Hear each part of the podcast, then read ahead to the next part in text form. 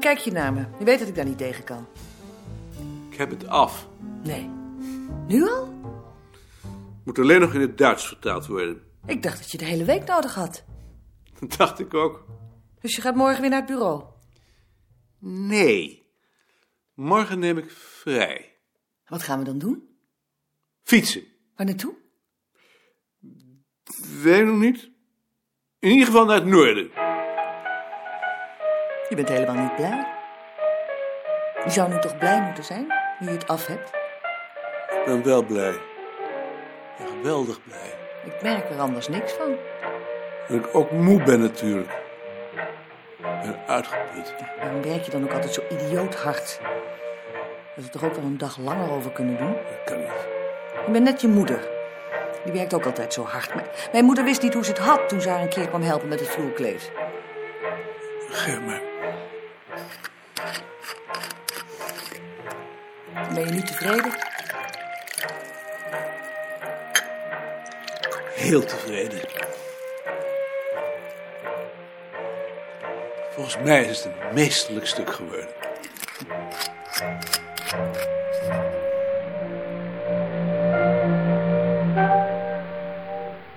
Ik ben gisteren op de fiets naar Schagen geweest. Dank je.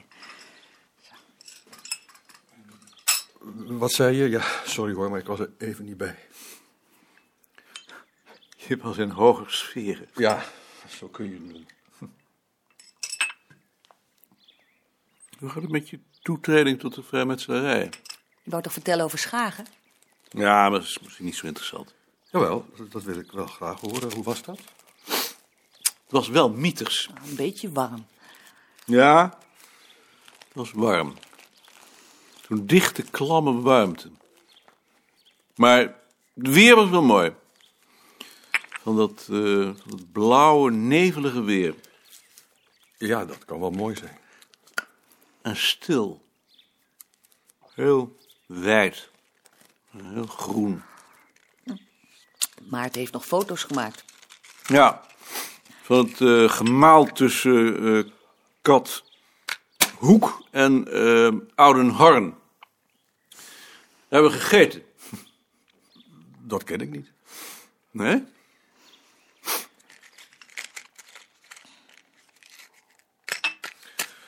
Moest je dan niet naar je werk gisteren? Ik heb een dag vrijgenomen.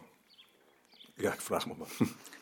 Nou, hij is een paar dagen thuisgebleven omdat hij een artikel moest schrijven. Een, een lezing Dat wist ik natuurlijk niet. is ook niet iets waar je mee te koop loopt. Nee, natuurlijk niet. Hoe gaat het nou met je to- toetreding tot de vrijmetselarij? Ik ben net met mijn vader naar Den Haag geweest. Naar Den Haag. Daar zit de grootmeester. En Ik heb niks meer gehoord. bureaucratische molens malen langzaam. Maar ik denk niet dat ik het nog doe. Ik heb alles opgeschreven, dat moet maar genoeg zijn. Lijkt me verstandig. Dat dacht ik toch ook. Willen jullie misschien wat drinken? Ik heb jenever, bier en witte wijn gekoeld. Wat voor wijn? Gewürztraminer. Geef mij maar wijn. Mij ook. Ik dacht ook dat dat wel lekker zou zijn met dit weer.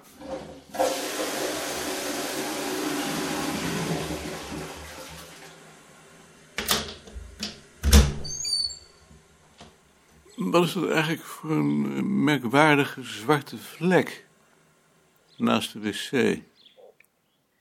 Ja, dat hoort natuurlijk niet. Dat weet ik niet. Daar zet ik mijn hand om niet op de bril te hoeven zitten. Maar het is toch je eigen bril? Misschien is het ook wel omdat ik eigenlijk een afkeer van mezelf heb. Ja.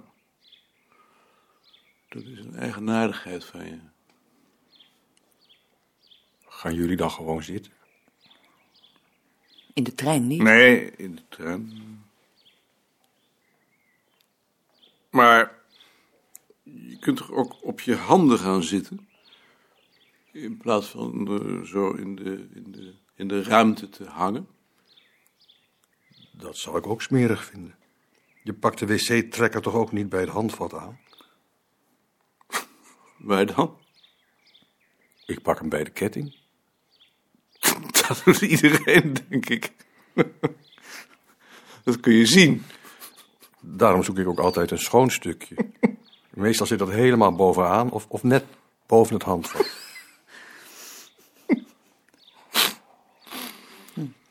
De wijn is lekker hoor. Ja, hè? Dat dacht ik toch ook. Toch geven vlekken een huis ook karakter. Een huis zonder vlekken is niets. Steriel. Dat is slijtplekken. Een mat of zeil moet slijtplekken hebben. Het hangt er vanaf. Wat voor vlekken? Ja, Wij hebben een plek in de slaapkamer, bij de deur, waar de katten altijd langs strijken. ontroerend. Ja, dat bedoel ik.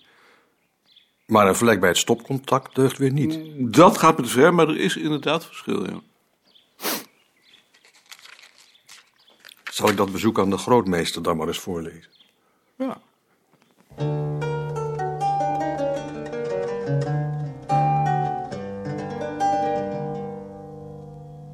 Hebben we daarmee het punt van het bulletin afgehandeld? Ik heb nog één opmerking. Ik vond het heel interessant dat je in het laatste nummer ook de reactie op je artikel gepubliceerd hebt. Ik veronderstel dat het de levendigheid van het tijdschrift zou vergroten wanneer dat vaker gebeurde. Sorry. Dat lijkt me nou typisch een zaak voor de redactieraad. Daar zit je nu in, dus misschien kunnen we dat daar bespreken. Het was maar een opmerking. Ik heb niks meer. Dan nu de werkzaamheden van de afdeling. Ik heb jullie een gedetailleerd overzicht gestuurd van de verdeling van de werkzaamheden met een schatting van het tijdsbeslag dat elk van die werkzaamheden neemt. Een tabellarisch overzicht van dat laatste vind je ehm, op bladzij 6. Ja. ja, daar heb ik een vraag over. Eh, waarom laat je je wetenschappelijk personeel zoveel documentatie doen? Dat is mij ook opgevallen. Als ik dat vergelijk met de wetenschappelijke medewerkers op mijn instituut, dan vind ik de tijd die hier aan onderzoek besteed wordt wel heel erg mager. Behalve dan de Nooier. Die besteedt 80% aan, aan, aan onderzoek. Dat is een betere verhouding. Eh, om te beginnen bestaat die documentatie voor het overgrote deel uit literatuurinformatie met inbegrip van de boekbesprekingen. De rest is dienstverlening en voor een gering deel, ongeveer 10%, werk voor het kaartsysteem. Maar kun je dat niet beter door je documentalisten laten doen? Nee, Leg dat eens uit. het probleem is dat jullie het bureau vergelijken met jullie eigen instituten. Maar dan vergeet jullie dat jullie allebei deel uitmaken van een wijdvertakte infrastructuur. Je werkt met mensen die opgeleid zijn voor jullie soort onderzoek. Je hebt de beschikking over gespecialiseerde bibliotheken. Je kunt terugvallen op databanken die binnen jullie vakgebied door anderen onderhouden worden. En je hebt toegang tot een hele reeks van vaktijdschriften. Dat hebben wij allemaal niet. Het vak, dat zijn wij. Dat wil zeggen dat we met een handjevol mensen het hele vakgebied moeten overzien. Ja, ja. Verantwoordelijk zijn voor de systematiek van het vak. En ook nog de informatie moeten verzorgen. En dat betekent weer dat de mensen die hier werken eerst moeten worden opgeleid. En vervolgens een breed Mhm. overzicht van het hele vakgebied moeten krijgen. Specialisatie is voor ons een luxe. Dat kunnen we ons niet permitteren. Behalve dan de Nooier. Omdat die ontzien wordt. Die beschouwt iedere minuut die ze niet aan haar specialisatie kan besteden als verloren. Dan stort ze in. Maar dat kan alleen omdat anderen haar werk overnemen. Ik dank God dat ze niet allemaal zo zijn, want dat zou het eind van het vak betekenen. Dan vraag ik me toch af wat de betekenis is voor het vak van de bibliografie van Matser. Volgens mij hoort zoiets thuis in een muzikologisch instituut, maar niet hier. Kun jij daarop antwoorden, Jaring? Dat is niet zo eenvoudig. Zolang ik in de commissie zit, staat hij op de agenda en ik heb eigenlijk nooit begrepen wat hij hier doet. Nee, dat kan ik me wel voorstellen. Hij is door Beerta binnengehaald in overleg met juffrouw Veldhoven. Wanneer was dat? Dat zou ik niet zo weten. Eh, 1968. Dat betekent dat daar al 13 jaar aan gewerkt wordt. Zo ongeveer. Maar niet constant en niet voor de volledige werktijd. Wordt het dan geen tijd om er maar eens een streep onder te zetten? Daar zou ik ernstig bezwaar tegen hebben. Hij is een aantal jaren gesubsidieerd door ZWO. We kunnen ons niet permitteren om daar geen vervolg aan te geven. Zeker niet nu we in de toekomst voor ons aanvullend onderzoek steeds meer afhankelijk worden van ZWO. Maar hoe lang moeten we daar dan nog op wachten? Want de wetenschapscommissie moet dat straks wel kunnen verantwoorden. Ik heb begrepen dat dat nog een probleem is. We hebben met Matser afgesproken dat hij de bibliografie medio 1982 zal opleveren. Maar u zei dat er nog een probleem is? Dat heb ik zo begrepen. Daar is mij dan niets van bekend. Het probleem is welke eisen je stelt aan de titelbeschrijving. Als je genoegen neemt met een eenvoudige titelbeschrijving, dan kan de bibliografie medio 1982 klaar zijn. Maar als je bovendien wilt letten op de drukgeschiedenis, zoals Matsen graag wil, dan duurt het langer. Wat is langer? In ieder geval drie jaar voor de inventarisatie van wat er nog ontbreekt. En dan nog een aantal jaren voor de aanvulling van het huidige bestand en de beschrijving. Is dat serieus?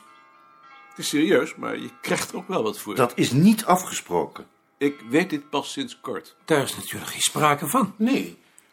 Ik zou het trouwens in het algemeen op willen aandringen dat de documentatie zoveel mogelijk wordt toegesneden op het onderzoek. Kun je niet van alle projecten die je beschreven hebt aangeven hoe ze in het beleid passen? Ik heb zo'n toelichting wel gemist. Ze hebben allemaal iets te maken met cultuurspreiding en cultuurverandering. Maar waarom dan juist deze? Je doet onderzoek naar, naar de dorsvlegel, de zeis, het brood, de kerstboom, inmaak van vlees, openbare feesten, straatmuziek, huizen, muziekinstrumenten. Voor een buitenstaander is het moeilijk te begrijpen wat die met elkaar Daar te maken had ik ook hebben. moeite mee. Ik zou bovendien nog wel iets willen horen over het verband met het onderzoek elders en de maatschappelijke relevantie. Dat lijkt mij ook interessant. Maatschappelijke relevantie heeft het natuurlijk niet. Dat zou ik zo niet stellen. Natuurlijk heeft het dat wel. Dat is een kwestie van formulering. Ik zal een stuk schrijven.